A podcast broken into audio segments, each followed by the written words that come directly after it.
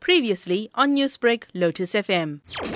Child abuse, no matter who it is perpetrated by, unacceptable in terms of any modern society. The Constitutional Court given, in my opinion, a ruling that will help all courts at a lower level to understand the impact of child abuse, physical violence, take the necessary corrective steps. The Freedom of Religion South Africa, which has taken a High Court judgment striking down this form of chastisement as a defense in criminal cases on appeal. But by spanking a child, what are parents essentially teaching them? Violence has no place in this society, no matter who it is perpetrated by.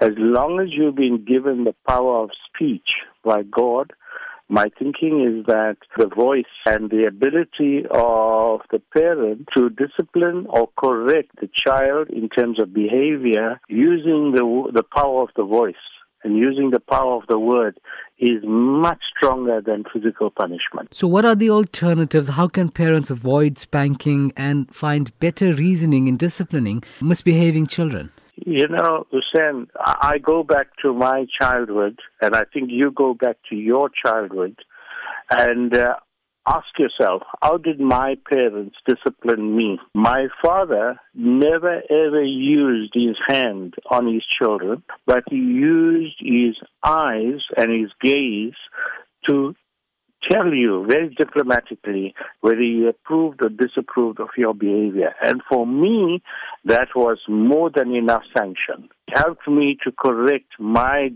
my behavior throughout my life. Children should be protected from any form of violence, and this according to the Constitutional Court.